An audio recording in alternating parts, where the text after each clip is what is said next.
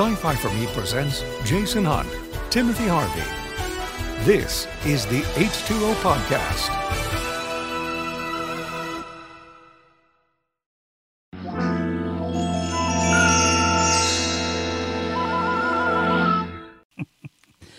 Uh, I was, you know, I have to, I have to do a little bit of that, right? Because you know, it's, it's one of those things. Hello, everyone, and welcome to this edition of the H2O podcast. It is 2021.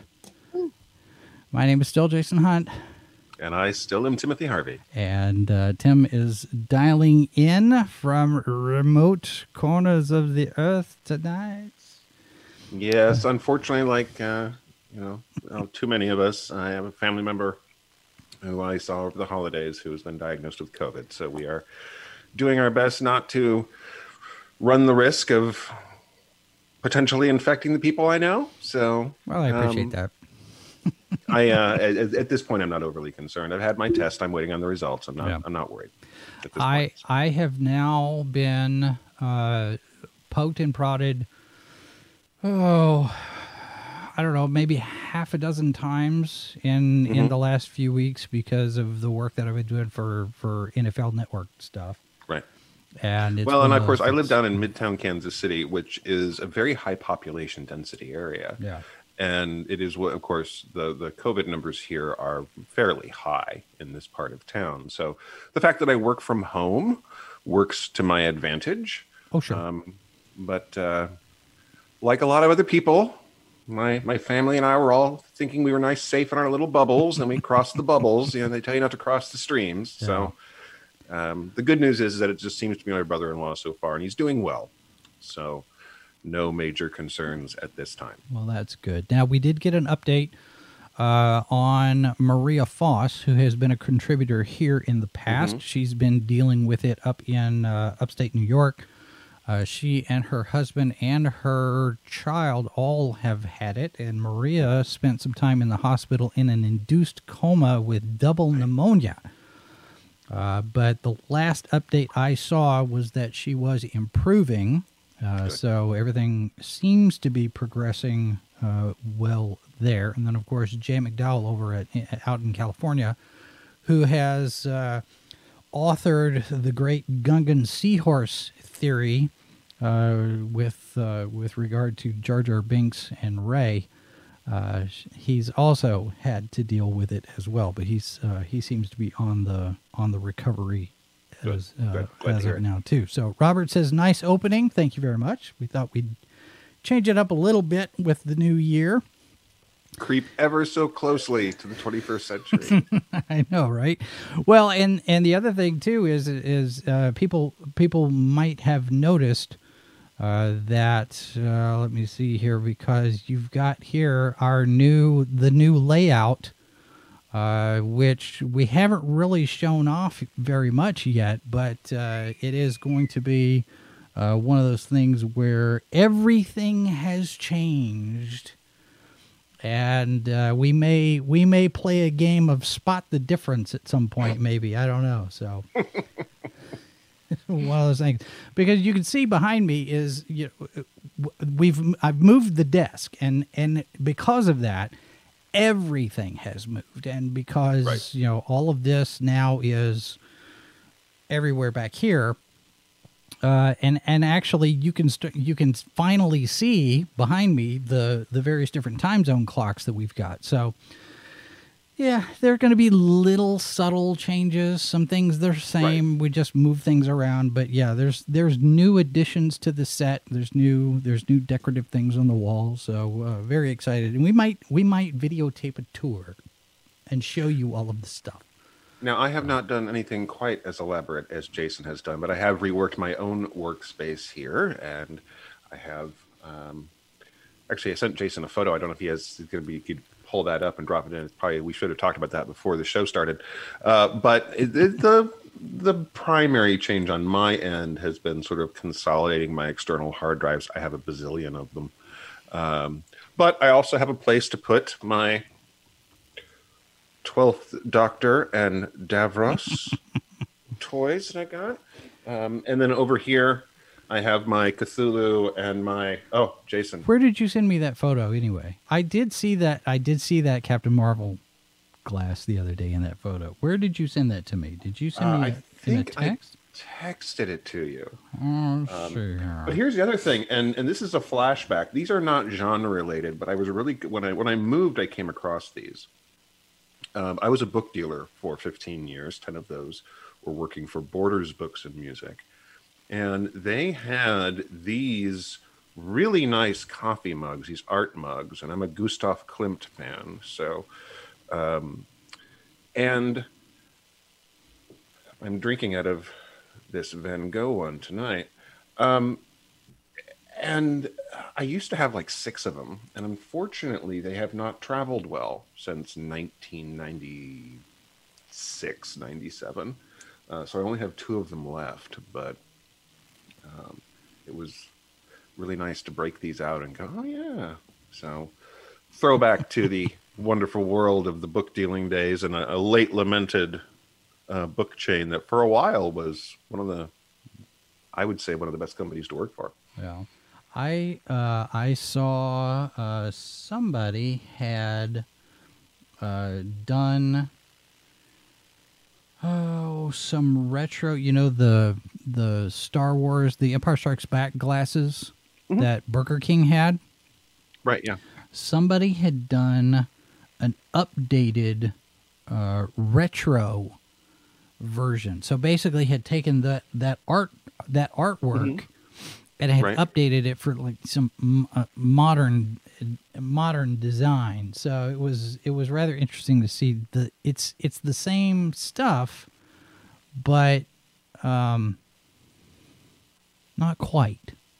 Right. It's it's a little Yeah. No. This actually is. This actually is as old as we think it is. So, um, nineteen seventy-six. Ooh. my folks kept it around for a long time and when i was down there we i came back with some nifty things some of which are repairable i found my i found my two giant sized star wars and empire strikes back comics Oh yeah. they're not in great condition. Uh, I read them a lot when I got them, and so just you know the fact that I loved them so much.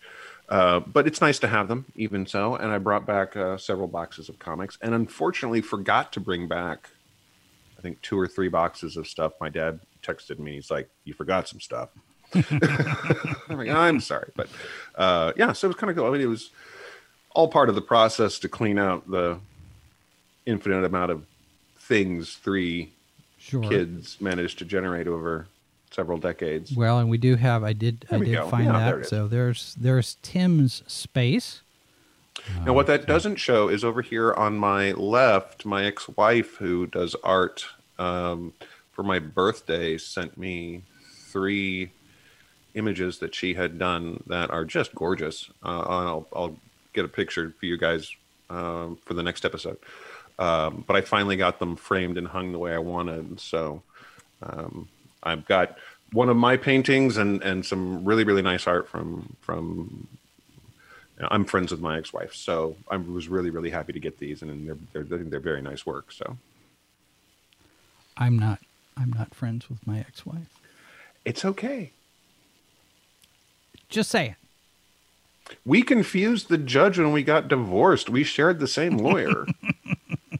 they put it, I, and, and this is not an exaggeration, folks. They literally put us on the stand.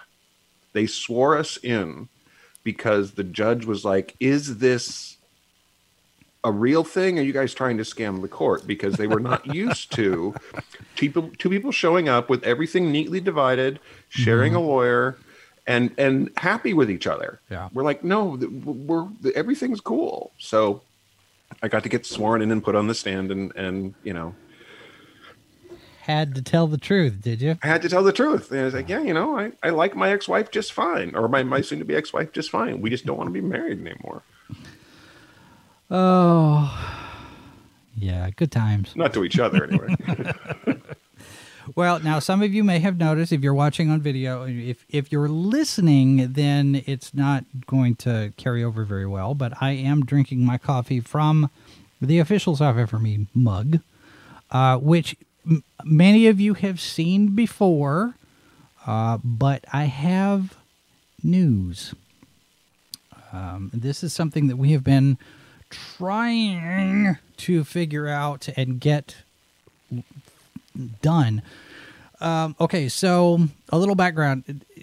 Zazzle is where we were doing our mugs for a little bit, and we ran into a problem with the Salacious Crumbs mug design because they said you can't have anything that's copyrighted material, and we're like, well, it, we don't, but okay. So we decided we're not going to work with Zazzle anymore. And there's a local company here in town. I've been talking to them. We've been going back and forth and figuring out the design, how how deep the ink has to be pressed and all that stuff. And we finally got it. So we are very soon. Now we have to figure out the logistics and the and the the order process of it, but we are very soon, and I'm announcing this tonight. This is first anybody's heard. Uh, we will very soon be making available the Sci-Fi for Me mug for you to order. Now, it gets better because not only are we going to have the right-handed version, we'll also have the left-handed version. The devil, you say? I s- see. I thought that was rather clever. I was like, okay, if you're right-handed, here you go. If you're It's left-handed, Christmas all over you again. go. I know, right? If you're if you want to if you want to, you know, double fist You need that- and, need and that caffeine. both hands, then you can do that too. So. so now we just have to figure out order, order fulfillment on that because we're going to we're going to uh, where did my headphones go? We are going to do the ordering, uh, the fulfillment locally here. So, uh, and it'll be they'll be made to order. So as soon as you order it, they'll make it, they'll ship it, and we'll be all set. We got to figure out pricing on it, but uh, yeah, we will have uh, very soon. Sci-fi for me mugs. We'll probably sell. I don't know, two, three, maybe two right hands and a left hand. I don't know. So anyway, so there is that. I'll Um, buy one. Well, mean, you've got one, don't you? Uh, I've got uh, I've got this one. Oh, okay, yeah, that's the that's the old one. Yeah, and we may we may bring that one back too as a retro design. Um, and then the other thing too that we're going to do is, um, uh, and I need to talk to the guys about it, is to do a, a larger, you know, because I think this one's a nine ounce or an eleven ounce mug, and there's there's the Right. next size up uh, that I think we'll probably do something with that as well. So I would definitely like one of those. the big ones. I Drink a lot of coffee. Yes, we Drink both a lot do. We of both do. coffee. So, and then those will also probably be available as add-ons for the Indiegogo campaign that we're going to launch in March. And I'm gonna I'm gonna take whatever opportunities that I can to mention that and get people ahead of time aware that we're going to do that. Because basically, uh, what we're going to do, and I had where did Mindy found the prototype. Oh, And oh, what did I do with it? Mindy found a prototype, and now Hey, I put McKenna. it somewhere. Anyway, so uh, so in oh, hello. You know- focus. As much as I continuously, and I, and I mean continuously, just about every single time I turn the thing on, For the folks who are listening, Jason is very out of focus right now. And goes while you might argue this is an improvement, it's not how we want things to be for the video side. no, no. Both of us look much much better in in uh, soft focus. Well, where is it? Why is it not? Uh... That's weird because I have it. I have it now on. There we go. Oh, there you go. Technology, technology. I keep tell. I keep turning the autofocus off, and every time we launch the software to broadcast, and the camera pops on, the autofocus is on, and I it doesn't stay off when I turn it off, and it's very frustrating. But anyway, okay, so. Uh, don't feel bad. I have a one of my coworkers. We bought we bought her a new camera for her her laptop for work, and the camera works fine. But her laptop has decided that it just it's going to talk to it when it wants to. And uh, of course, in the world that we live in, where where all of our meetings with our clients are virtual, this is a problem. yes. So I, I didn't lose it. Mindy's up in the chat saying, I lost it again. No, I didn't lose it. I just set it somewhere and I don't know where I put it.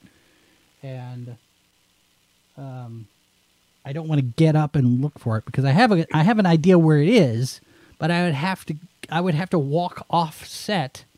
You know, mm-hmm. I'd have to mm-hmm. walk out of the camera range and and do that. So hello, Thomas, uh, in the so, chat. Well, we are we are discussing a few things. We can come back to this. We can give you the chance to do that because if you've caught the name of the title of this episode, it might evoke something that we normally do on an, on a Saturday morning. And we took a break because of the holidays right. from our Good Morning Multiverse show, where we talk about the news um, in the genre world. So we talk about science fiction and horror and fantasy one across the various platforms, uh, whether it's books or comics or film or TV, but we took a couple of weeks off. Yes. And the world kept having news. Yes. And before you get into that, let me address because McKenna has been leaving comments over on our Facebook feed. Um, and she says she does not have an official mug yet. So we're going to have to take care of that. And yes, there, yeah, you better fix I that. did think of everything.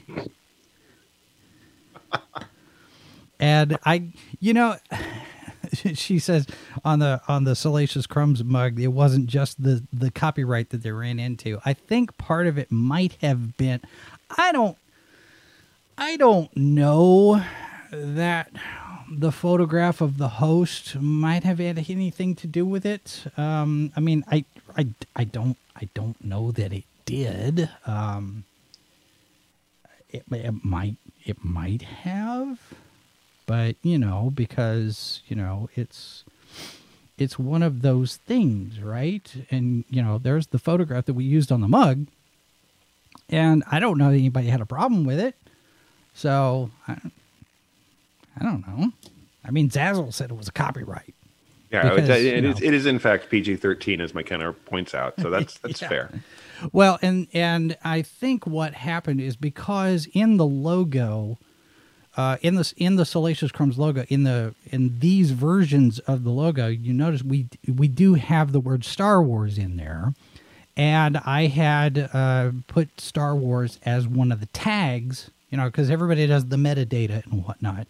Right, and sure. that probably tripped an algorithm somewhere that says, "Oh, oh, it's Star Wars. You don't own Star Wars. Star Wars is owned by Lucasfilm. You can't do anything with that." Well, you know, so. fighting fighting the mouse is legal team um, yeah, it's not something a lot of companies are, are all that thrilled about doing. So no. no, and and I'm perfectly fine not fighting the mouse on any of that. So uh, so we'll come up with something and we'll uh, we'll we'll have a salacious crumbs mug as well. You, you, oh, you know what we could do is we could do uh, we could do one of those those heat those color change you know the changes with oh, the, sure. right, the temperature. Yeah. Mm-hmm and you have the original logo for the show, and then when you put hot hot liquid into it, it changes to the current, the new logo of the show. Maybe. Don't get cocky. I, just saying. Just saying. All right. So yes, um, Good Morning Multiverse is our Saturday morning news program, and as we get through into 2021 one of the things that I'm going to, we're going to try to do is also include a regular interview segment as part of that. So it's more Good Morning Multiverse. There's another show out there that's kind of the same kind of thing that this resembles, only it's, you know, focused on science fiction, fantasy, and horror. And Tim does the horror segment, and I do the regular, you know, the rest of the news stuff. And we have event news and we have weather forecast and all that stuff. So I figure we need to incorporate an interview segment as as regularly as possible. So we'll be doing that starting on Saturday. And but yeah, uh, like Tim said, we've been out for a couple of weeks. There have been things what have happened. So uh, so Tim, I, I'm assuming that you've got a list on your end of I some do. stuff. So why don't you go through the horror stuff?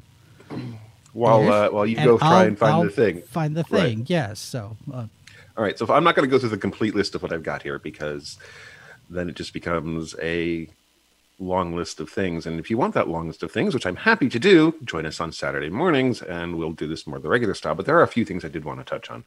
Um, if you are a fan of the uh, George Romero Dead movies, one of the stars of Day of the Dead, Gary Klar, passed away about a week and a half ago. He was 73, no cause of death listed, but of course, his friends and family miss him terribly, as do the folks over at the George Romero Foundation, and of course, our sympathies to them. And if you're if you've not checked out the original Romero zombie films and you're a horror fan, you definitely should. Even if you are tired of the modern zombie films, it's nice to go back and check out to see where this stuff actually started and they are definitely a product of their time, but they have charm indeed of their own.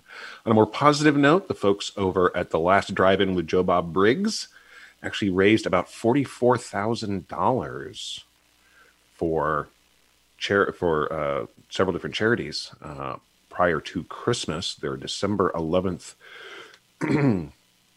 uh, charity auction started up.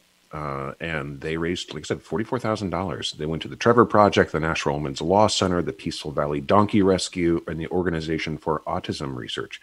So, always a fantastic thing when you can actually bring fans together to do something good. And of course, if you're a fan of the Last Drive-In with Joe Bob Briggs, it's a very fun show. Uh, but it's nice to see some good done in a time when the news is not always positive and uplifting positive and uplifting is nice to nice to hear, and of course, uh, some very valid, very valid causes there. An interesting piece of news that I am of mixed feelings about. It looks as though we're actually going to get a new feature version of The Exorcist. I'm torn on this. It's coming from David Gordon Green. Of course, he is the guy who's responsible for the highly regarded and quite entertaining Halloween reboots, returns, sequels, however you want to call them. They are going to, he's going to do a sequel to The Exorcist. This is not, in fact, the first sequel. If you uh, have not seen Exorcist 2, uh, directed by William Peter Blatty, I actually encourage you to see uh, Exorcist 2. No, I take that back. Exorcist 2 is the one you don't want to see. Exorcist 2 is terrible. It is a bad movie. It should be ashamed of itself.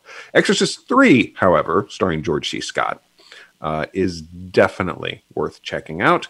Not to mention, it's got one of the most disturbing single locked camera shots uh, out there in the world of horror. Uh, and George C. Scott has only made a few, only made a few horror films, and he's quite good as Detective Kinderman in that, and I definitely recommend it. Not to mention it has uh, Brad Dourif, uh, and you cannot go wrong. However, this is not the first time. Of course, there's actually been a TV show version of The Exorcist, which got some pretty good reviews at various points. But it looks like we're going into the whole let's see what we can do with modern technology. And of course, for those of us who are old school horror fans and look at the wonderful world of what you can accomplish with practical effects, the idea of CGIing The Exorcist into the ground is a little bit of a concern. But that said, David Gordon Green, he did do a very nice job of making the Halloween films entertaining again. Because if you're a fan of that franchise, you know that there were a lot of Halloween movies that are less than great. Some might be entertaining, and you might have some fav- some you know some favorites, but very few of them actually held up. No, I'll say that, uh, in my opinion, none of them held up to the first two films. so the new the new films um, certainly, you know, his pedigree in terms of what he's done with the new Halloween films makes him a reasonable. If you're going to do this thing, which I don't think you should do, Yeah. At least go with someone like this. So at least there's that. Now, the fun part, of course, is is that people have asked uh, William Friedkin, the director of the original Exorcist, if he is in any way involved. And I love this quote, and it's safe for air. Okay. He tweeted, There's a rumor on IMDb that I'm involved with the new version of The Exorcist. This isn't a rumor, it's a flat out lie. there is not enough money or motivation in the world to get me to do this. So I think we know what his opinion is. Now, that doesn't mean that he's not saying don't do it. He's saying, I don't have anything to do with it, and I don't want to. So that said, of course, he made The Exorcist quite a while ago. He went on to do other things. Sure. And for all that, you know, some filmmakers want to return to the worlds that they they created, and you get uh, Ridley Scott done it again and again, but some directors just don't, and that's perfectly acceptable. and And. Ridley Scott's gonna do it again and again, because you know And with again. the Alien the Alien series coming out here from from FX, it, you know it just to me, and we've talked about this a little bit. The the whole idea of the remake and the reboot, I think, has been ground into the ground at this point because it just everything every little thing let's remake everything. Let's remake it all. And then we'll remake it again. I mean how Well, many it- times can we do battlestar galactica? Um, plenty apparently. well because we're getting two at the same time. Well, well, it's not just that we've got to do one reboot after we did the reboot. We're going to do two reboots because you got to do the movie reboot and you got to do a TV reboot, and they're completely separate projects. It's just it's ridiculous. It's absolutely ridiculous. Oh yeah, no, I agree, and I think that I think that what this actually turns out to be, and this is early stages here. So whether it's actually a reboot or a remake or a sequel, quite frankly, I'm not super excited about any of the three. Yeah. Um, although, if I had to choose, if I were dangled over a pit of vipers, I would say, okay, if you have to do and do a sequel, um, but I also don't think we need one. Quite frankly, uh, the, interestingly enough, Exorcist on its own is just fine. And if you want to sit there and look at a sequel, Exorcist 3 actually is a direct sequel to the original film, and it tells a complete story. And I don't think we needed that one remade either. Yeah. So I we'll see what happens. But one of these days there is going to be a year, and I don't know what year it's going to be because it's not going to be 2021. a year without a sequel, a, year without a reboot. A year where everything is original. The year of the original story, and it'll be. I mean, that's that's oh, a you sweet summer child. that's a marketing gimmick if I ever heard one. You sweet, sweet summer child. I know, I know. Robert in the chat says he's uh, waiting for the Star Wars story of the guy with the ice cream maker, how he got to Cloud City. Um, the running of Will Willrow Hood, I think is his name.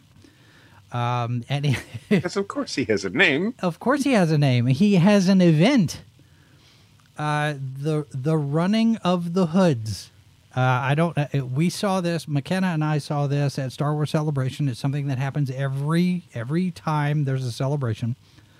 I don't know if they do it at D23 or not, but they've done it at, at Celebration. It is the running of the hoods, and everybody that is dressed as Willrow Hood in their orange jumpsuits and their 70s black exploitation mustaches and their ice cream makers all gathered together. And i don't know there's probably uh, the one we were at I mean, there was, might have been maybe 75 or 100 of them maybe maybe more.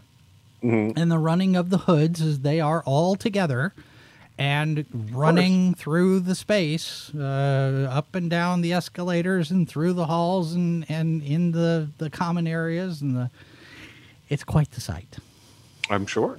I'm sure. yeah Yeah. so So, um, a, a thing that got a lot of people excited, and then, of course, promptly made you think realize you sh- couldn't get excited yet. There was uh, of course, people ask the question, and the question gets asked a lot. Ron Perlman was asked if he would come back and do Hellboy 3, Mm. especially in light of the reboot of the Hellboy universe not doing well. Yeah. Um, But didn't Del Toro say he was done? He was not. He was not going to pursue thing, it. Is that Del Toro said he was done, and uh, he said it's never going to be a third film. And part of that actually comes out of the fact that that the first Hellboy film did not actually do that great in theaters. It did extremely well on on DVD, and that made the studio go, "Aha, we can do a sequel." Mm-hmm.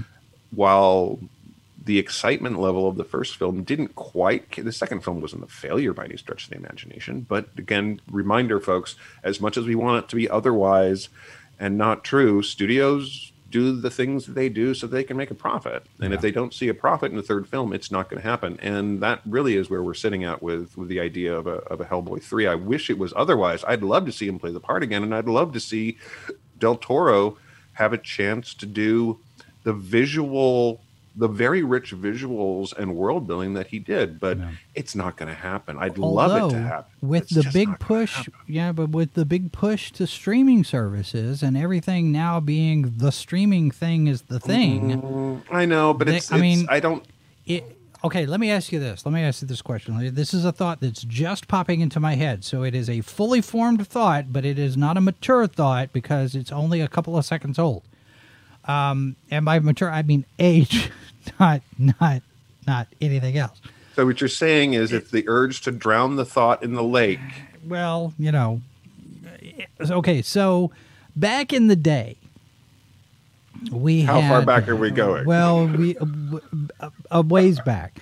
'Cause You had the you had the big the big movie in the theater, sure and then uh, Starship Troopers is a good example of this, where you have the sequels that are the direct to DVD sure right uh-huh, stuff, yeah. right?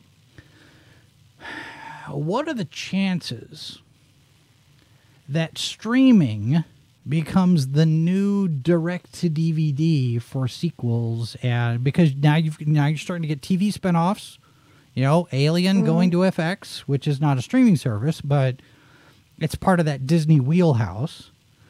And you've got the the different TV shows in the Marvel Cinematic Universe that are going to augment what's going on in the movies and they're all going to be interconnected.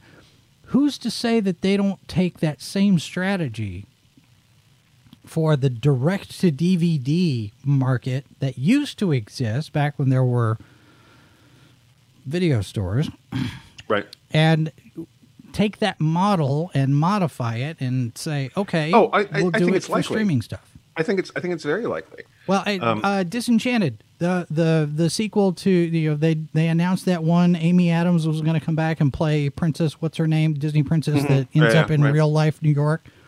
right There's going to be a direct to Disney Plus sequel, so maybe they are actually already starting to do that.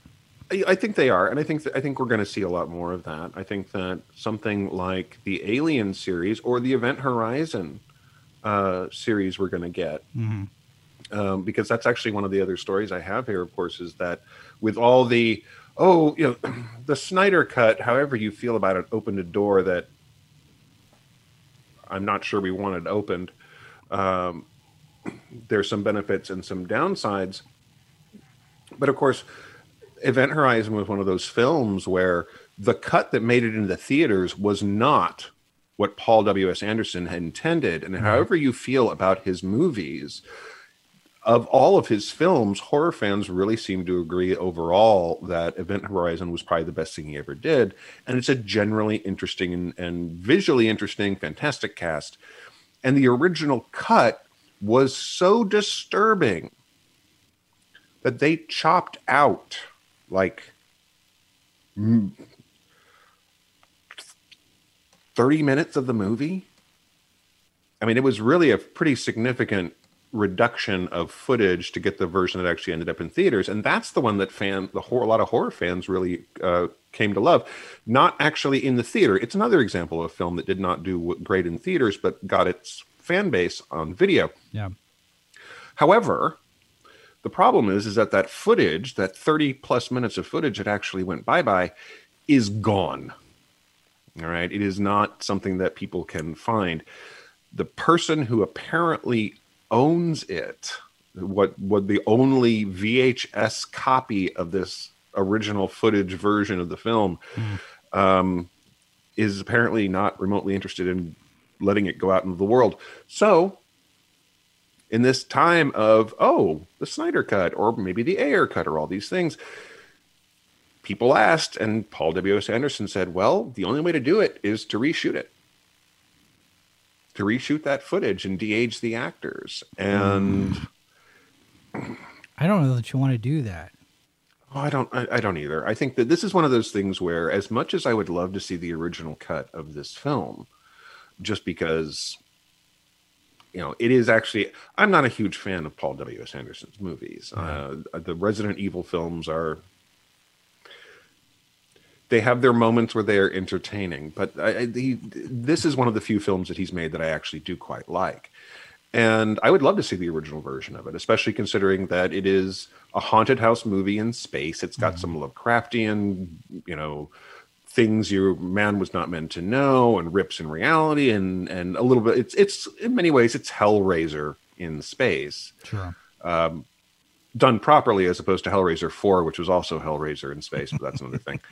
Uh, but I mean, so yeah, I'd, I'd be excited about seeing it. I'd love to see the original intent but going back and and shooting new versions of this, I mean, yeah, getting Joely Richardson and, and Laurence Fishburne and Jason Isaacs and the rest of the folks back together to do this film would be great. However, yeah.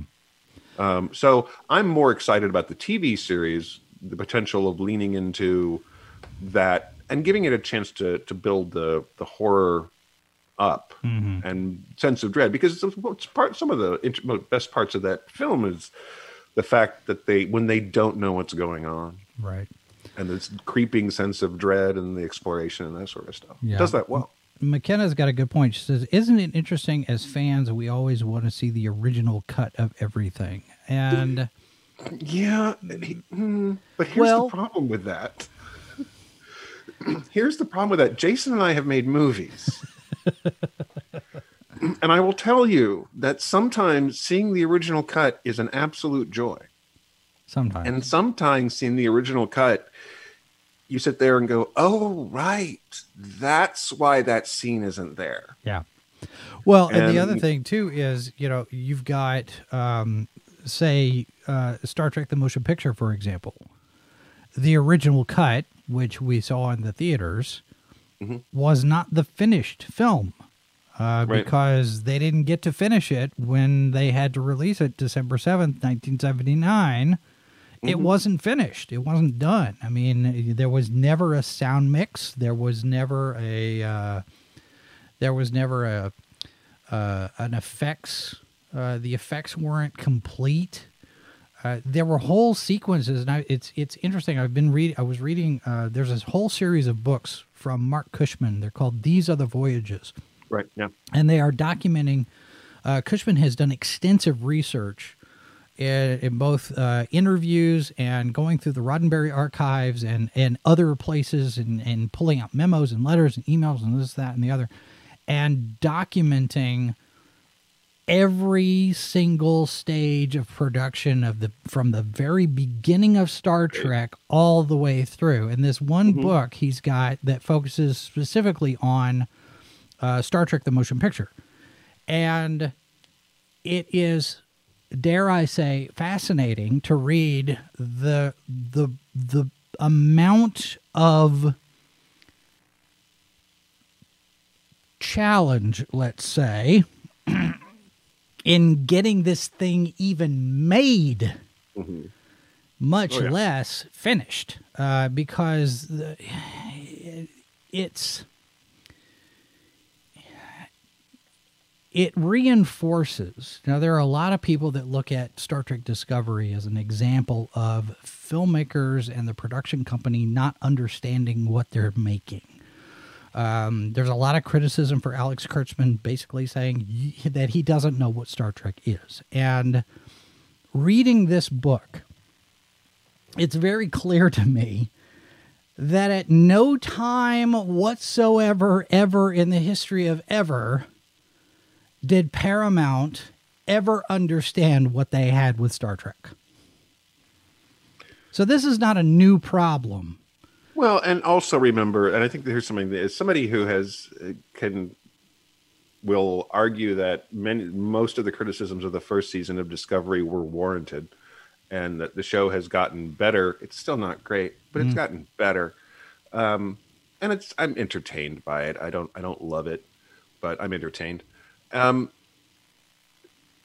the fact that we even got Star Trek to be Star Trek, it was far from the only science fiction TV show, and it only had three seasons. And the fact that it has had the life that it had, that it has the fan base that it has, is kind of unusual when you consider the amount of television that has actually been generated over the years and the amount of genre television that has actually been generated.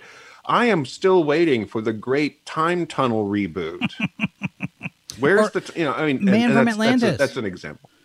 Well, it, so it's the fact that we actually have gotten the quality of of storytelling that we've gotten out of Star Trek at all, as much as we've had, is really kind of amazing and wonderful. So, you know, the the you're going to like some series, you're going to not like some series, you're going to like some movies, you're not going to like some movies. Quite frankly, if I never see Star Trek 5 again, I'll be fine.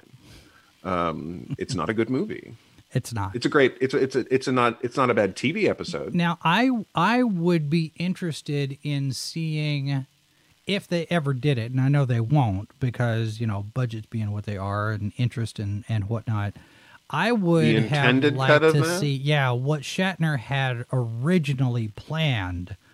See, so here's here's the problem I have with that is that you would have an improved effects, but one of the issues with that film is that it's shot like a TV episode. Well, yeah, which is which was Shatner's experience. That's how he directed, and that's fine. And in fact, there's a fan cut. I can't remember who did it, but there's a fan cut version out there where they took Star Trek Five and they cut it into two TV episodes with the hmm. TV music and the TV sound effects, and framed it like a t- then four three yeah, and it it's still got problems because the story itself has some issues. Sure. but in terms of it being more enjoy it's much more enjoyable if you watch it as two star trek tv episodes. Hmm. Retro star trek tv episodes. And it works a lot better. And a lot of that like i said it just comes out of shatner. His experience as a tv director Right. is not the same thing as a film director they they- they're very different ways of looking at how you shoot things Sure. James Cawley uh, posted on Facebook uh, today, I think, this morning.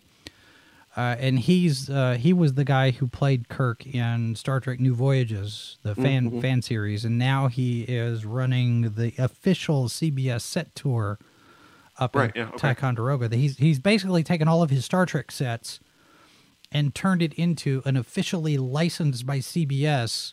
Mm-hmm. This is what the Star Trek sets looked like in 1964. He's got it built right. to scale. It's laid out the exact same way as it was.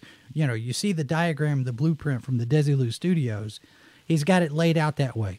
Mm-hmm. And he's also now he's got a second building next to the original, and now he's working on a next generation set. Mm, cool But he posted this morning that he was digging through some stuff and he found a DVD of the first cut of an episode that never got finished of New Voyages called Origins. And so he's ah. apparently this was an episode where certain people were involved that were out for themselves as opposed to the production of the actual show that they were working on. And he mm. didn't name any names, but uh, he said this was a very low point for him, and it was actually the the production that convinced him that he was done playing Kirk, that he wanted to start backing away from the production because of all of the problems he ran into with this. And I was reading, I was watching just a little bit of it, and funnily enough, Alec Peters is in the cast, and I thought, aha. I have a feeling I know what Cawley's talking about. Uh, so Maybe. anyway, maybe um, a total guess on my part, but you know, Alec Peters, being Alec Peters, You just never know. I can imagine. Okay, Uh, there you go. yeah. Just imagining is what you want to do. that's, and that's all I'm going to do. I'm not going to say anything Safe- out loud. Safer, Yeah. safer to to do that. Speaking of Star Trek, Picard season two, uh, we've we've got some news. We're rolling through some of the news items from the last couple of weeks. Star Trek Picard season two filming begins in February. Uh, this was confirmed by Jeri Ryan. Uh, somebody was asking her about uh, Picard still on track to begin production on season two in January, and she said pushed to February 1st. And she posted this on December thir- December 23rd.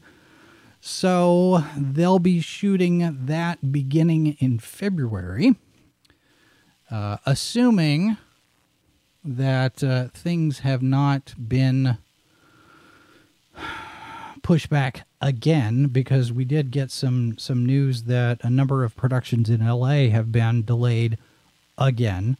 So uh, it's just one of those things. So, and and McKenna makes a good point about Star Wars about the original cut. Fans would love to have the original cut uh, out, on, and and there are versions out there, the original the original cut, although even even as far back as 1977 1978 george lucas was tweaking it. I mean he was doing these little adjustments and stuff and the next version went out to the theaters. Um, i i don't know that you're ever going to get because there's a dvd and they're, they're really hard to find but there's dvd versions of the vhs that was out for a while and Right. all they are is they're just they're just dvd rips of the of the vhs copies and those are the only digital video disc versions i mean you've got the laser discs of the originals the original cuts um, which i suppose if you know if anybody was really feeling you know ambitious they could stitch those together Sure. but when Disney bought 20th Century Fox, everybody thought, ooh, maybe? Because now Disney owns all of it. Because 20th Century Fox owns the distribution rights to the first three films. Mm-hmm. And that had always been one of the excuses that was handed out as to why we couldn't get, you know, the DVDs of the original cut because Why we can't have know, nice no, things. Uh, and the fact that well the originals were destroyed when they did the restorations because they had to pull it all apart and put the new stuff in and you know the original cut doesn't exist anymore. Except we know that's not the case. Um because you know it's just one of those things because i i suspect that there is at least one copy somewhere of the originals. Oh, and I'm uh, sure. we there was Look, a there If was we a can, thing if there could be a copy of the of, of the original cut of, of Event Horizon on VHS, there's copies of the original cuts. well and i've Star got Wars i've got my copies i've got my vhs copies of the original cuts. I have the laser discs of the original cuts.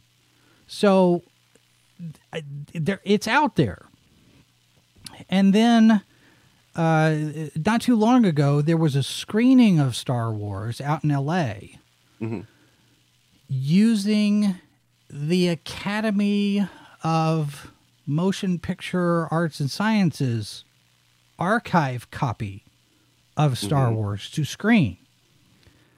And I don't know that we ever pinned down and confirmed whether they screened the original cut or the special edition. Because if the Academy has an archive copy of the film, one would expect they'd have the archive copy of the original film. One would think. So it could very well be because my son and I went down to Hutchinson, Kansas, uh, and and visited the salt mines down there, and down, down, down, down in the salt mine. There's a there's a museum down there, and mm-hmm. way down there in that salt mine museum, there's one of Christopher Reeve's Superman costumes. There's a couple of other things, and on the shelves there's a there's a there's a row of shelves, and on those shelves are film canisters. Yep. 35 millimeter film canisters. You know, kind of like the same, like, you know, that photograph that Zack Snyder posted of the film canisters for Justice League. It says it's four hours long. Here it is. Mm-hmm. Those. Right. And one of them is Star Wars. And I have absolutely no idea, and I don't know how to go about finding out which Star Wars it is. But there is a copy of Star Wars in the museum down in the vaults under the salt mines in Hutchinson, think- Kansas.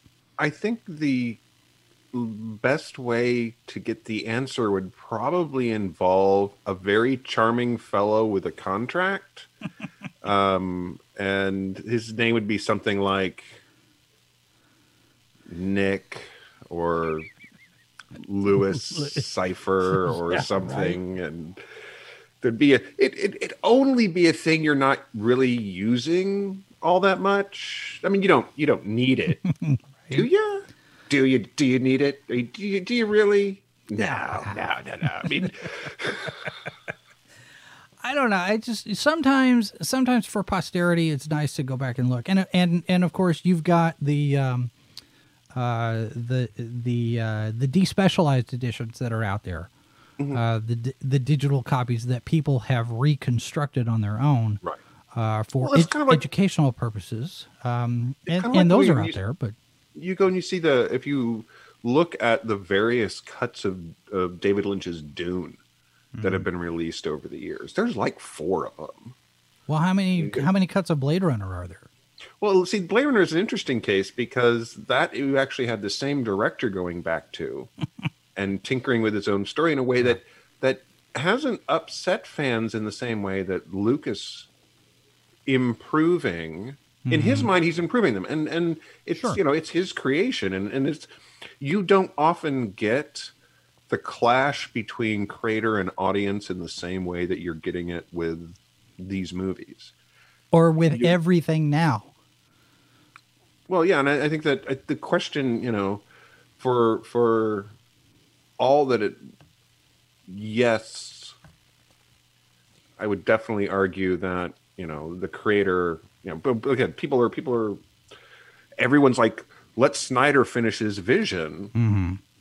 Well, the flip side of that is Lucas, and Lucas was finishing his vision. I think there's a special case with Snyder though because of the way it happened because the way that whole thing fell apart with his daughter committing suicide and Oh, and, and- and there are people that that wonder if maybe that was an excuse for Warner Brothers to use to get him out. I mean th- there's all Well, sorts of rampant speculation, but Yeah, but I don't. I don't think that uh, my my issue, and we, you and I have talked about this before, Yeah. is is I have no problem with him getting right, you know, getting a chance to to tell his finish telling his story.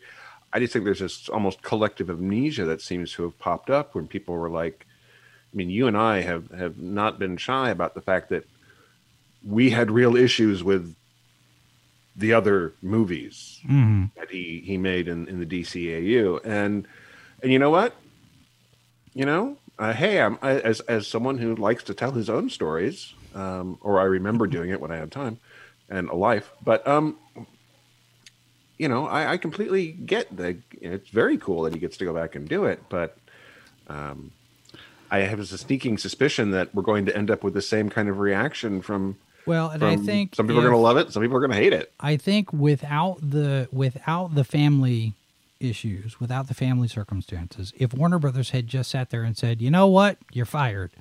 That Oh, yeah. we No, wouldn't no have any of this stuff. I mean, it is certainly driven by s- sympathy, empathy, uh, more than anything else. Plus the frustration that Josh, you know, because Joss Whedon has become persona non grata for various reasons, but a lot of people were not too thrilled with how he treated Black Widow in the 2nd Avengers movie.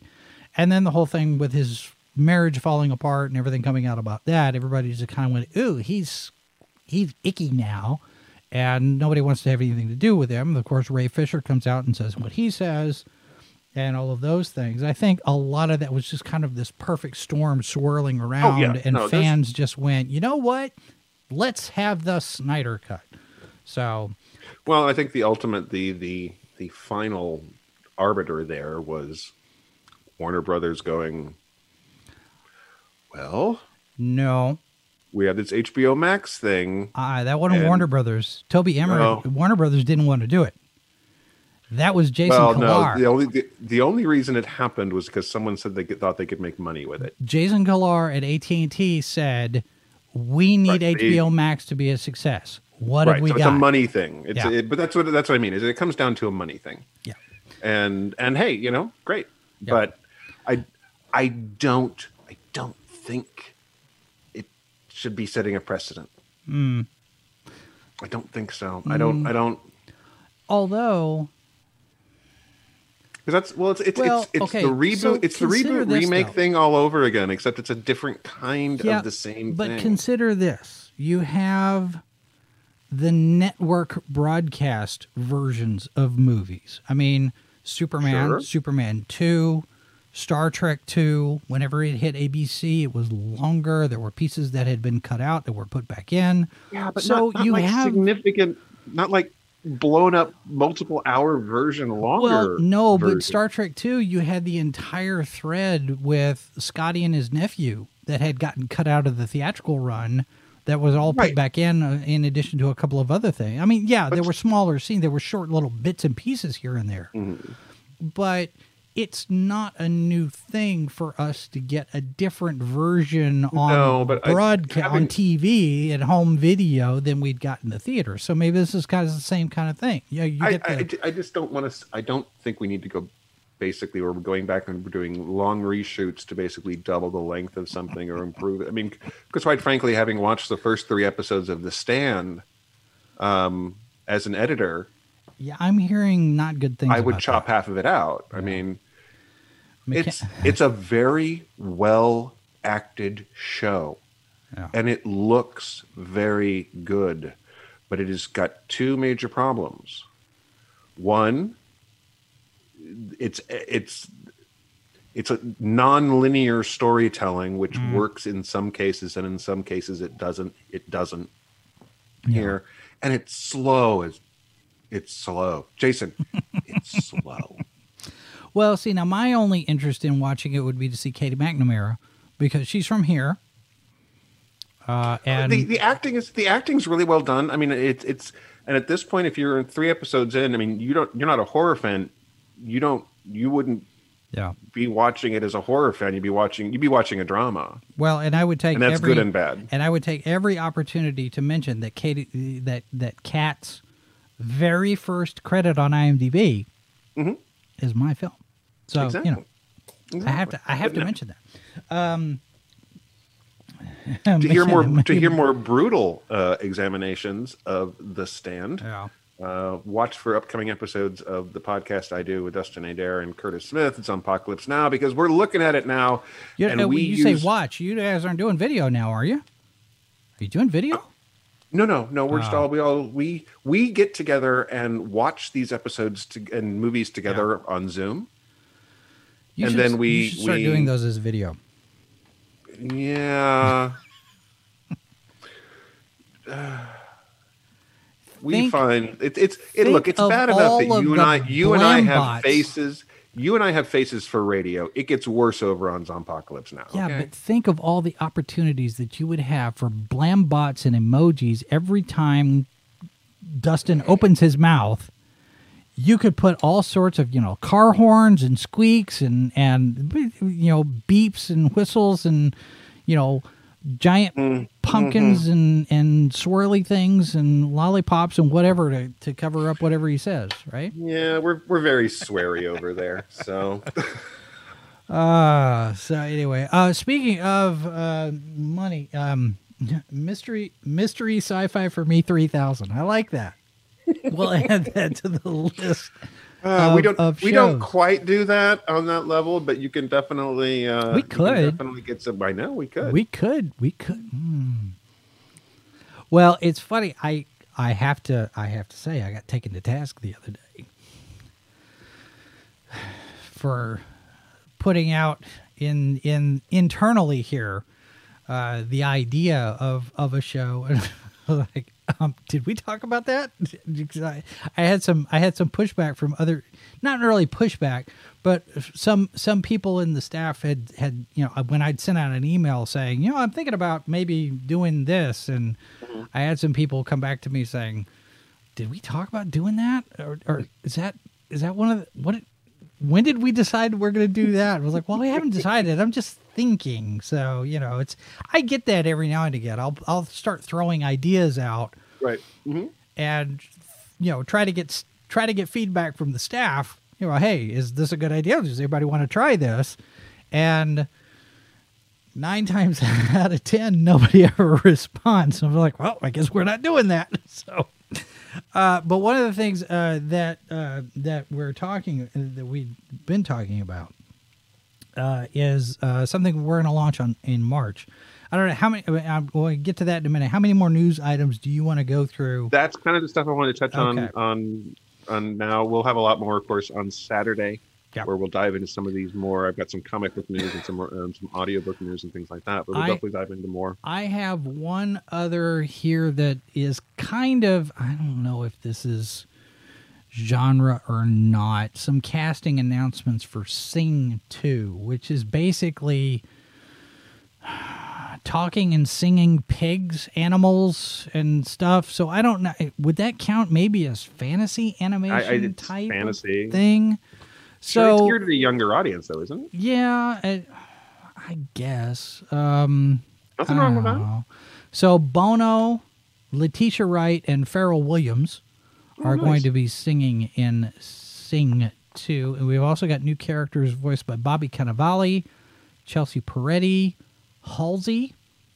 Mm-hmm. Halsey, I guess, is a is a young, up and coming musical She's around for- been performer. around for a She's- okay. Eric Andre. See, I don't know any. I know Bobby Cannavale. Mhm. I don't know any of the rest of these people.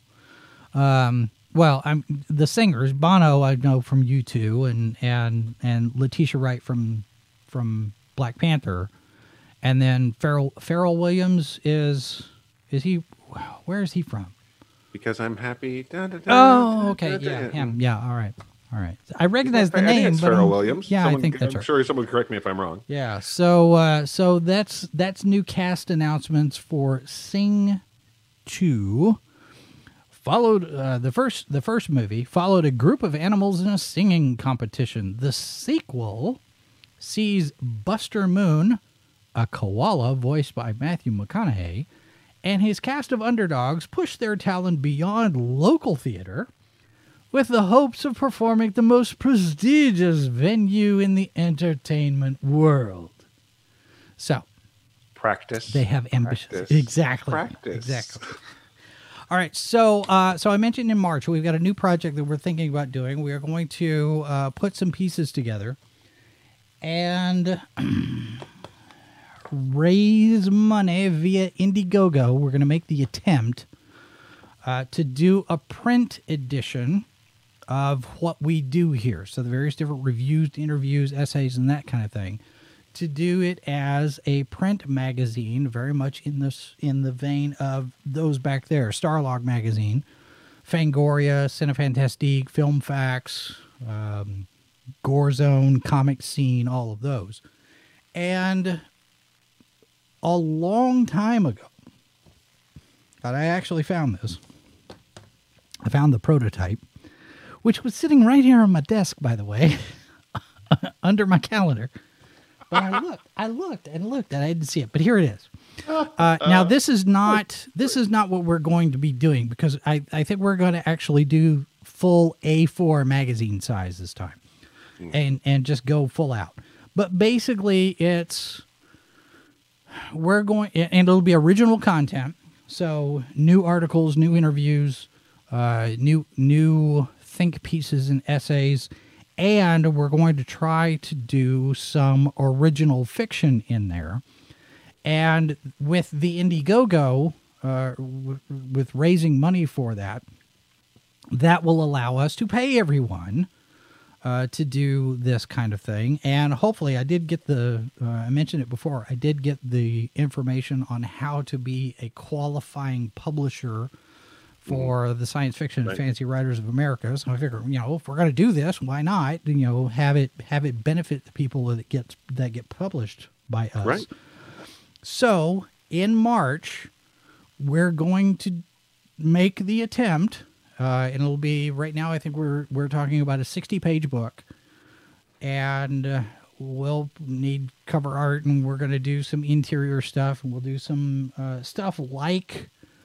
Uh, like Starlog used to do, we'll have a, a crossword puzzle and a word find and a cart, you know, a single panel cartoon and you know those kind of things, and maybe even do some some old fashioned type ads like you would would would have found in those things. I I there was there was a point where I thought for a minute we should do it more like the old fanzines. Mm-hmm. You know, print because I've got the, I, I've said before I've got the formula for mimeograph ink. It would not be that hard to print this stuff in mimeograph ink, but on the off chance that we sell more than five, it probably would do better to just let the printer do it and do that. So Yeah. yeah. Uh, so and I also was talking to uh, the guys that are doing our mugs. They are getting ready to put together uh, a fulfillment type of operation. Uh, they're getting ready to move and expand and, and do some stuff and get more into the logistics and fulfillment side of things. So we'll we might be doing it uh, with the magazine as well as the mugs Oh, okay. And whatever else. And then I've got this, you know, we're, talking about different add-ons. I've got this this little pin from from Critical Blast Publishing. Uh, RJ was a guest on the on live from the bunker here not too long ago, and he sent me one of these, and I thought, well, you know, that's not that's not an expensive thing to make. And then, of course, we've got our stickers. So there's various different things that we can do as add-ons and gimmies. So yeah, that's going to be March. But we're going to talk about it between now and March because I want people to understand that we're doing this and and get them signed up for the uh, uh, you know the updates and here's where we're going to go and, and launch. We do also have a newsletter. Uh, we would like people to sign up for the newsletter. Uh, McKenna asked, "Does the original fiction include the Gungan seahorse theory?" It could. Maybe. Possibly. I don't. Um, Uh. McKenna, the ma- the madness doesn't just limit itself to March. the madness is all year round. Yeah. No, it's it's um one one other thing um uh where was I what was I I don't know what I was going to say. Folks, getting old is is hard, and sometimes you just have to get up and leave the room to come back in to remember where you put your glasses, and even though you're wearing them, Yes. um, I honestly, I, I honestly don't know what I was going to do next. Uh, there, I, I was going somewhere with that thread, and oh, oh, oh, I know what it was. I know what it was. I wanted to, ask the people that are watching.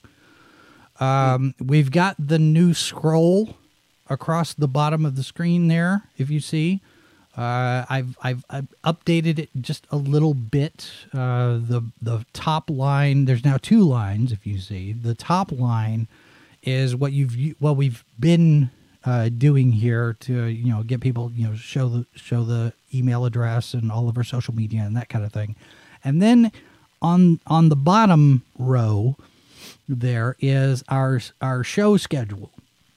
So um, it's an experiment.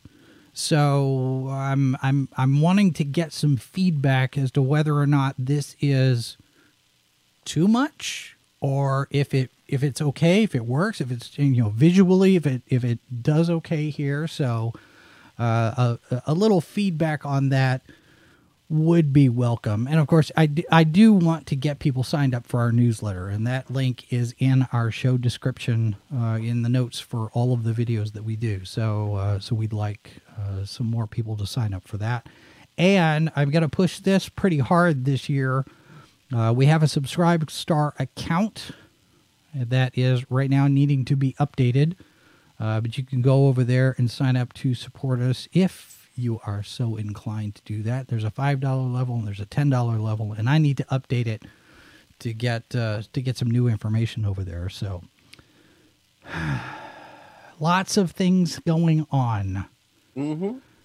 and it's just gonna get busier and busier and busier.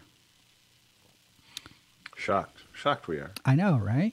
And this week, of course, this this week's going to be real busy. You guys are doing a tartar sauce this week, yes? That's the plan. We've got a the the New Year's Day episode, of course, came out, which is the only Doctor Who I think we got in.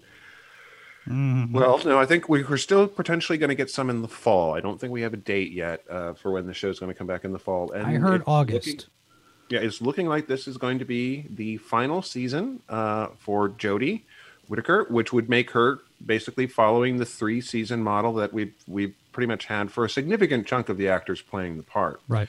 Um, and now this, of course, has not been confirmed by anybody. This is all.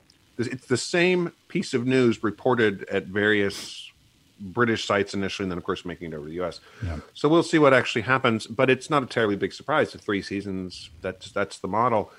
Um, but we'll talk about that, and we'll talk about uh, other things, I'm sure. But we're. Uh, it's going to be a lot of fun to actually talk about a you know an episode we just watched. we don't we don't get enough of that for. And there's so many shows like that. You know, Yeah. we deal with that anyway. But Doctor Who, of course, has definitely been impacted by um, scheduling stuff anyway. So Well, and then on Saturday, you and Leslie have a new episode of Foreign Bodies uh, that I still have to edit, but that will be coming on Saturday at uh, 1 p.m. Eastern. And we have, of course, uh, live from the bunker all through, through you know Monday through Thursday at noon Central. And let's see what else we've got. Uh, Salacious Crumbs tomorrow night. We have Saturday, uh, Friday night, a new Rancor Pit and uh, we're going to have a guest uh, as part of the show. We are going to have uh, Shawna Trpcic. I hope I'm pronouncing that right. I need to check that. She is the costume designer for The Mandalorian, and she's going to be joining us Friday night. I'm still trying to get Gina Carano to come on, um, but I don't know that I'm handsome enough. so we'll see. That's all I got.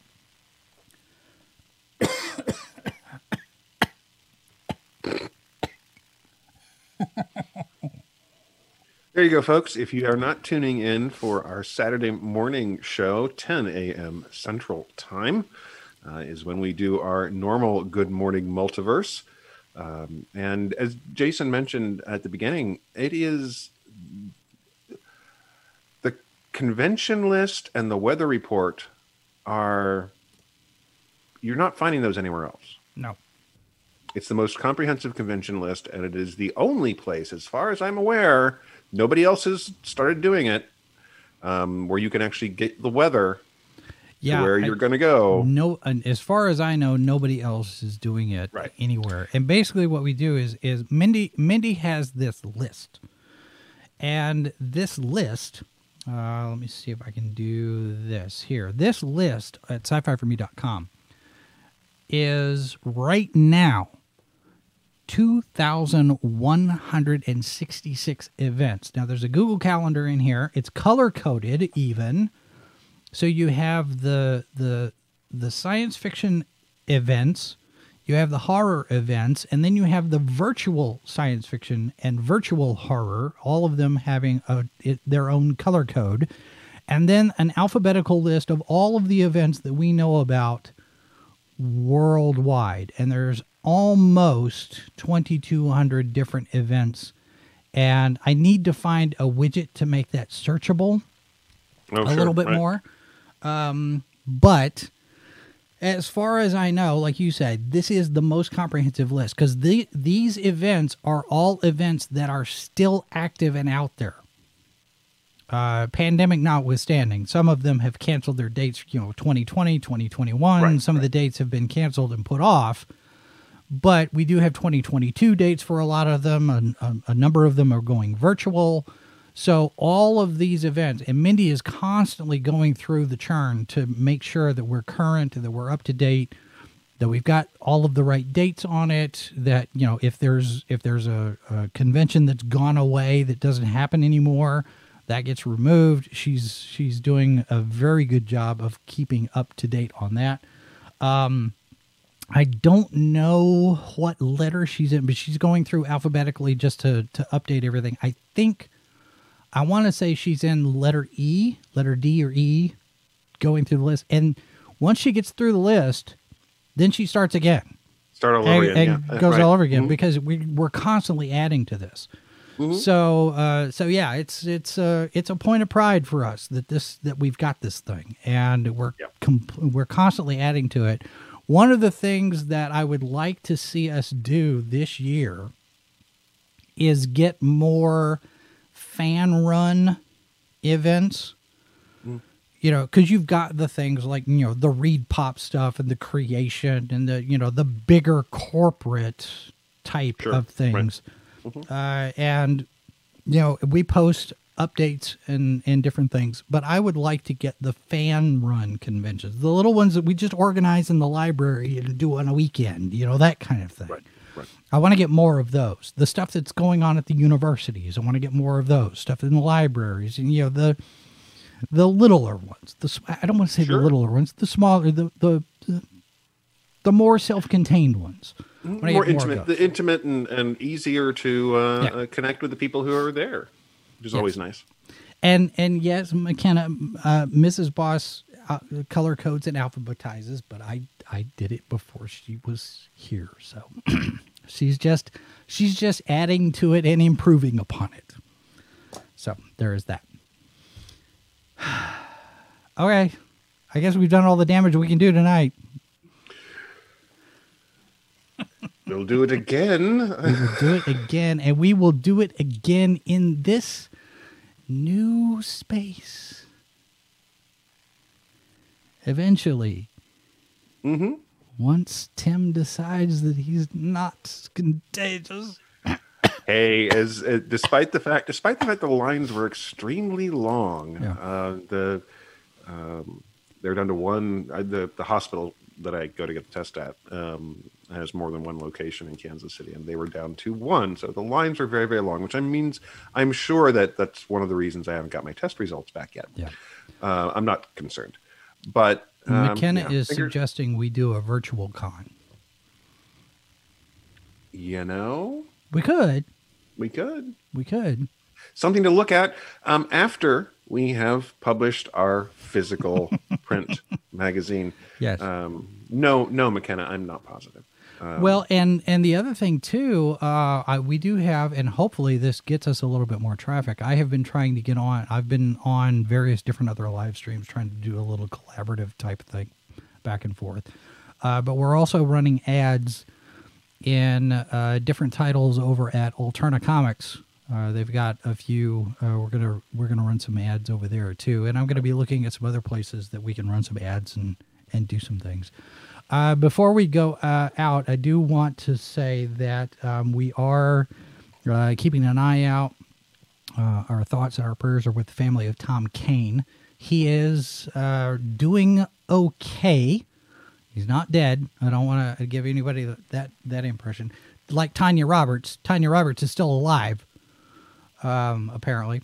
Uh, but Tom had a a stroke back in November, and his daughter Sam finally posted an update because we had lost contact with him. Tom had done a number of different voice voice recordings and pieces for us over the years, and um, I had gotten a weird email because I had sent him I had sent him a couple of notes because we were trying to get together for lunch, and I was trying you know when do you when do you want to go? When you know it was next Friday. Okay. And then I get this weird email from his management saying, We're going to be handling all of the communication with Tom Kane. Okay. I mean, completely out of the blue. But it was toward the middle end of November. And not, nothing since then. And then Sam posted on his Facebook that he had had the stroke and it has affected his speech center. So he is having to relearn how to speak, how to spell, how to read, uh, and all of these different things. He's having to retrain his brain, and the neurologists say it, it's there is a possibility he may not ever do voice work again. But he's alive. Sammy says he's just as stubborn as ever. He's in good spirits, and the recovery is going. So uh, we we want to make sure uh, to you know, and we have we have let him know that there's anything we can do to help. And who knows? Maybe we do. Maybe we do a fundraiser at some point to to help offset some of his medical costs because you know he's got a family of what eight so yeah, right. so I just wanted to give you guys an update. Uh, the last we heard, he was doing well. Um, so hopefully that continues. So, all right, I guess that's going to do it for us. I keep saying that, and then I think of something else. So I'm going to shut up now, and uh, we'll we'll be back next week and uh, do this all again. Right. Yes. All right. Thanks for watching, everyone. Good night. Good night, guys. Copyright 2021 by Flaming Dog Media, LLC. All rights reserved. No portion of this program may be retransmitted without the express written consent of Flaming Dog Media.